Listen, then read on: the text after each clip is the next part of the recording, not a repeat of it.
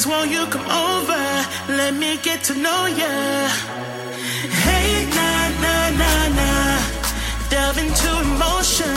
Leave us in this moment. Yeah.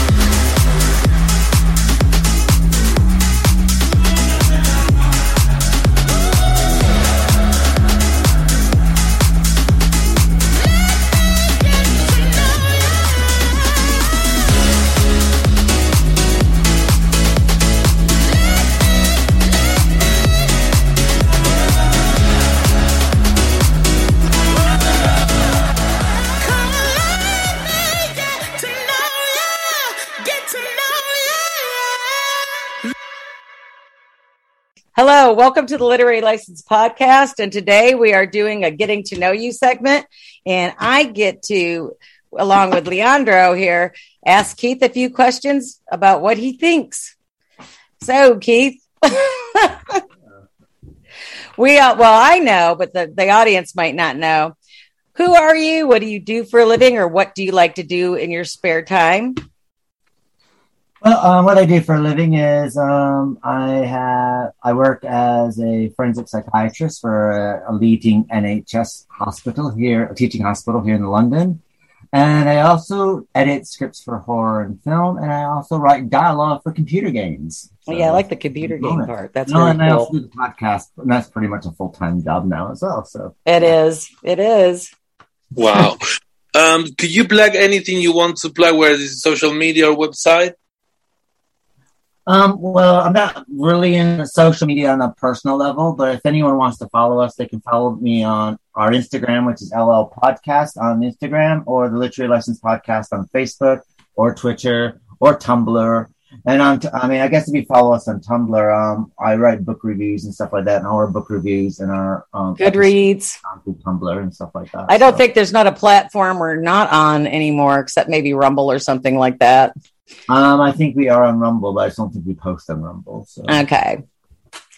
We do a lot of uh, examination of lots of things, books to screen and all kinds of genre. Which one has been the one you've enjoyed the most genre wise?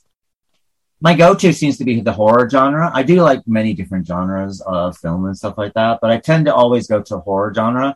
And I think the reason why I go to the horror genre is that it always surprises me. But I also find that with um, horror, that even if it's a really bad horror film, I can sit through. Where it's really hard to sit through a really bad drama or a comedy. It true because there's no there's no coming back from a bad comedy or comedy or drama. There isn't. Yeah, and so saying that horror is always my t- go-to, and I always, you know, I'm always interested, and it always does test boundaries, and I quite like the idea that you never know what to expect, and it's always Uh-huh. something that you know that they always are pushing the, you know, I said before, they're always pushing the boundaries, and even with the independent stuff and anything like that, and al- and there's always something that does surprise me, and I always find gems within the horror genre. Absolutely. Cool. Uh, what's your favorite film? surprising enough, I had four to, to go films, which are not horror at all. Is The Women by George Cukor, which is a 1943 film that has nothing but women in it, which is totally gay, which I guess that is. that gives me my pink card. Um, and then my, my other my other favorite film is The Bad Seed, which we have covered in those. I love that one too. I did. and The Seven Faces of Dr. Lao because that gives me special memories of my mother. Um, there when I was growing up, my mom would let me stay. It's the Seven Faces of Dr. There's three films: Seven Dr. Lao, The Music Man, and West Side Story. And if those films were showing late at night, my mom would let would let me stay up late at night and watch that, and not go to school the next day. This that was such a big deal back then, wasn't it? Yeah, and the Seven Faces of Dr. Lao is that movie for me. It's like whenever I see it, it always fills me with joy and happiness, and it reminds me of that time. And my other favorite film is The Music Man because I think it's the only time I've ever seen a Hollywood film that has a huge cast, and the huge cast are in every single scene. It's not like they just bring out, okay, we're going to do this number, and let's bring out these dancers for this number and that number. And I love Shirley Jones. I've always wanted her to be my mom, so. Shirley Jones. I could see Shirley Jones being your mom. I, I I, am- so I want to be Keith Partridge. What can I say? Keith Partridge. well, now that we're going that way, what is your earliest film memory? um, my earliest film memory um, is going to the movie theaters, and my parents, we went to the drive-in, and this is back when my parents were still together. So I must have been about five or six. And we went to a double feature, and it was Chitty Chitty Bang Bang and Twenty Thousand Leagues Under the Under the Sea. sea. Oh my God. Yeah, I love those too. So I remember seeing that. Um, I remember um, watching Chitty Chitty Bang Bang the beginning, falling asleep and waking waking up at the child catcher, and then falling asleep after the child catcher. And then I remember waking up and having this great big octopus swallow a submarine. And that's all. I, that's my memory. Do you remember which drive-in you were at? Um, it would have been in Fulton. Um, I Fulton? grew up. Yeah, my parent when we were when I was growing up, um, we lived in Fulton in New York, which is um where the Nestle factory where Yeah. the whole town smelled of chocolate all the time, especially in the summertime, which is kind of Wow. disgusting, really. and then um, my other early favorite film that I can remember from beginning to end is my grandmother took me to see Bambi and Gus, the football kicking mule. Oh my God, I forgot about Gus.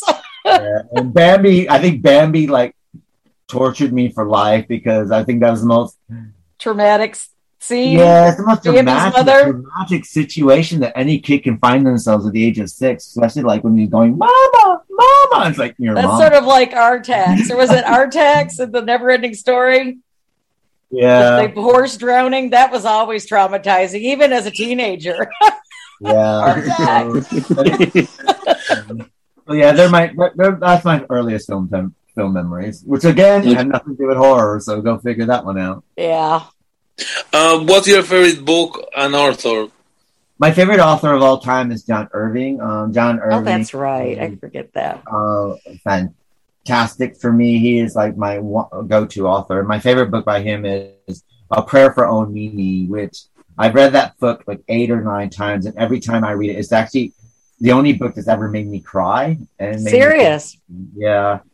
And an interesting story about John Irving is that when Heat Magazine first started here, um, I've been I was doing interviews for them, and I was able to interview a bunch of different people, and I had to interview him. And he's the only person I ever got tongue tied, and I was starstruck. I was like stuttering, you know. Uh, uh, uh, uh, I couldn't get a thought together. Anyway, I had to leave the interview, and I said, "I'm really, really sorry that I have to leave, but I'm a fan of yours. I'm gonna turn turning into this blubbering idiot." but I'm going to contact them and ask them to send someone else over. So I Yeah. left. This is before mobile phones or anything like that. So I had to go to a payphone. So I went to a payphone um, in Piccadilly Circus, phoned the publisher, and the publisher goes, "He just contacted us. He wants you to go back." So I went back and um, to do to redo the interview, and he presented me with two first bound leather bound copies of of and signed copies of Prayer for Owen Meany and Widow for a Year by him. Wow, that's amazing. He got me an email and goes, I'm in London. Um, would you like to meet for lunch? And I meet, meet him for lunch now. So, but John Irving is my favorite go-to author. That's And cool. He's my favorite book. Uh, what episode are you looking forward to doing this season? We got a whole bunch of new stuff we're exploring. I'm actually looking forward to Let the Right One In um, by um, because the book, which is the um, was written by a S- Swedish author. Um, of course, we're going to be reading the English version of the book, of course. Right. Many of us are very much versed in Swedish.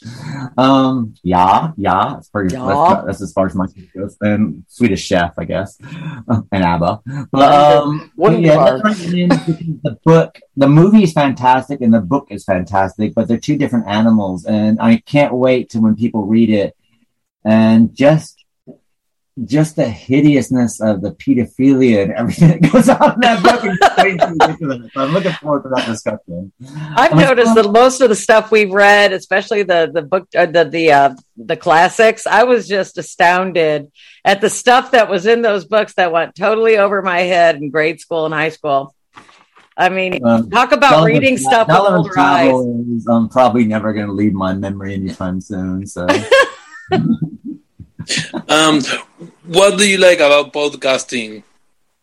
Um, what I quite like about podcasts is that basically that um, we get to meet a lot of people and discuss things, and it's like, Mhm. and it's become like a bit of a family. So you know, um, Vicky and I do every one, you know, we do it week by week sort of thing, and, and then we have, of course, our regular co-hosts, and it's like catching up with old friends, and it's just discussing everything that we love and everything we knew, and just and discovering something new with each and every. It's a lot of fun too. It makes you feel good for the rest of the day too. There's just something therapeutic about it. Yeah, and it's I have to sit there and say it's probably the one thing in my life that's like, oh Jesus Christ, I got to do this. And I do. I'm not when my job, my daytime job, especially during COVID, was very very stressful. I'm dealing with all that, um, and then the other stuff I have to do is it's fine. It's just stuff I have to do because I have to pay bills and stuff.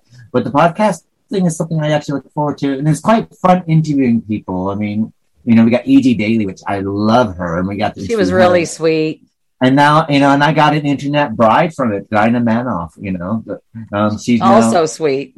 She sends me like that little messages, like, "Oh, how's my internet husband doing?" and stuff like oh, that. Oh, she did yeah. not.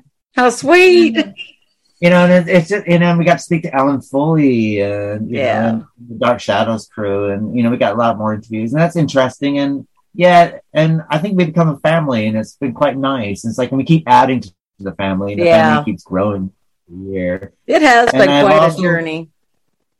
And I really love that our guest co-hosts come back every single year. Yeah. So I know that they're enjoying themselves, and I'm quite surprised at how fast we've grown and how we're growing, and that that's nice. That people are enjoying us. Sort of. It's fun. Do you have uh, like a favorite quote or saying you would like to impart? Um, I live my life through three quotes um, that my grandmother taught me, and those three quotes are: "With the aid of demons, angels can be born."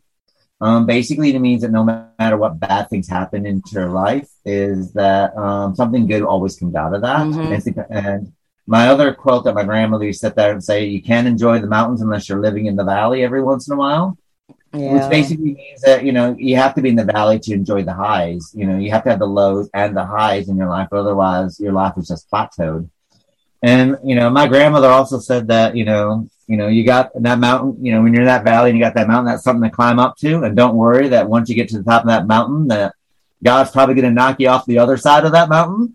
Yeah. And you have to climb up mountain sort of thing. And the other, the, and the main one basically is that she also taught me that you reflect on the past you live in the present and you look towards the future because you can't change the past. And even if you can, doesn't mean that your life is going to be better or worse. It's just going to be different. It means everyone that you know, everyone that you see, everything that you experience right at this particular time, it's going to be different. So Smart be- woman, your grandmother. Yeah, so they're the things that I, my go-to sayings for life. It works. And, and now, as you can see, that my hick accent's coming out when I talk about my grandma. I know. I was going to say the Northern New York is coming out. um, do you have a special a special message um, to our fans that uh, has changed your life?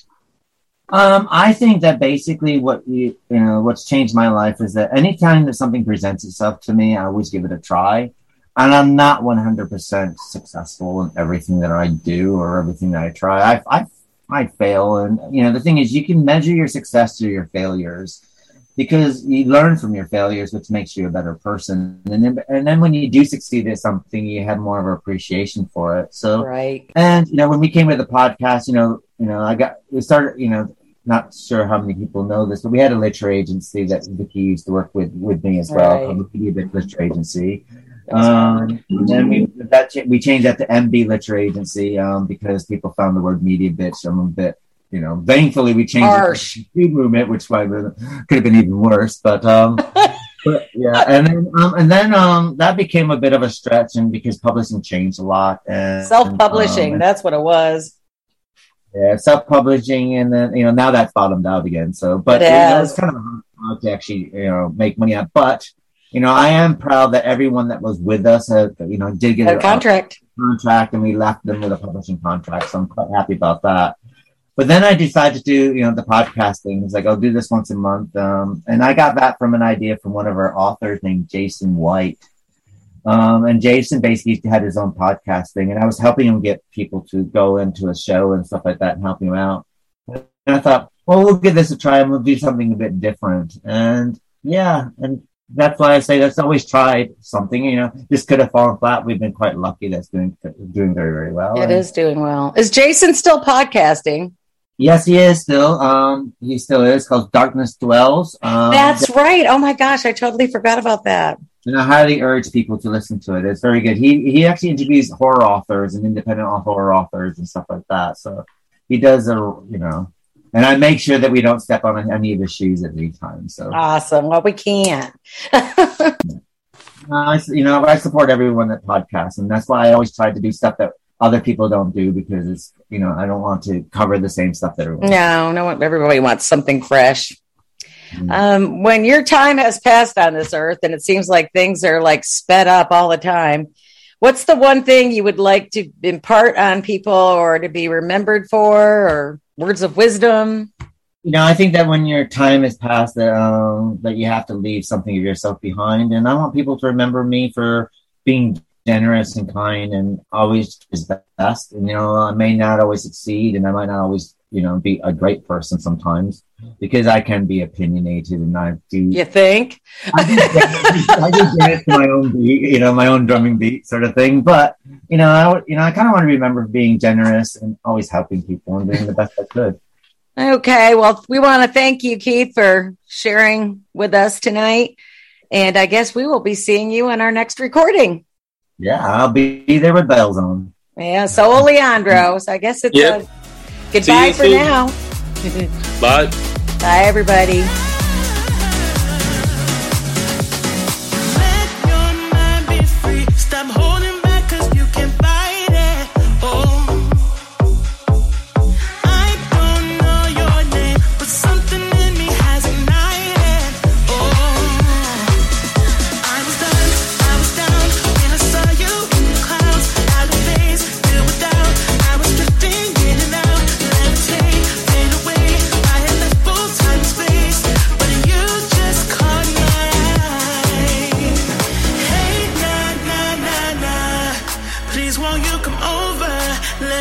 To know ya. Hey, nah, nah, nah, nah. Delve into emotion. Leave us in this moment.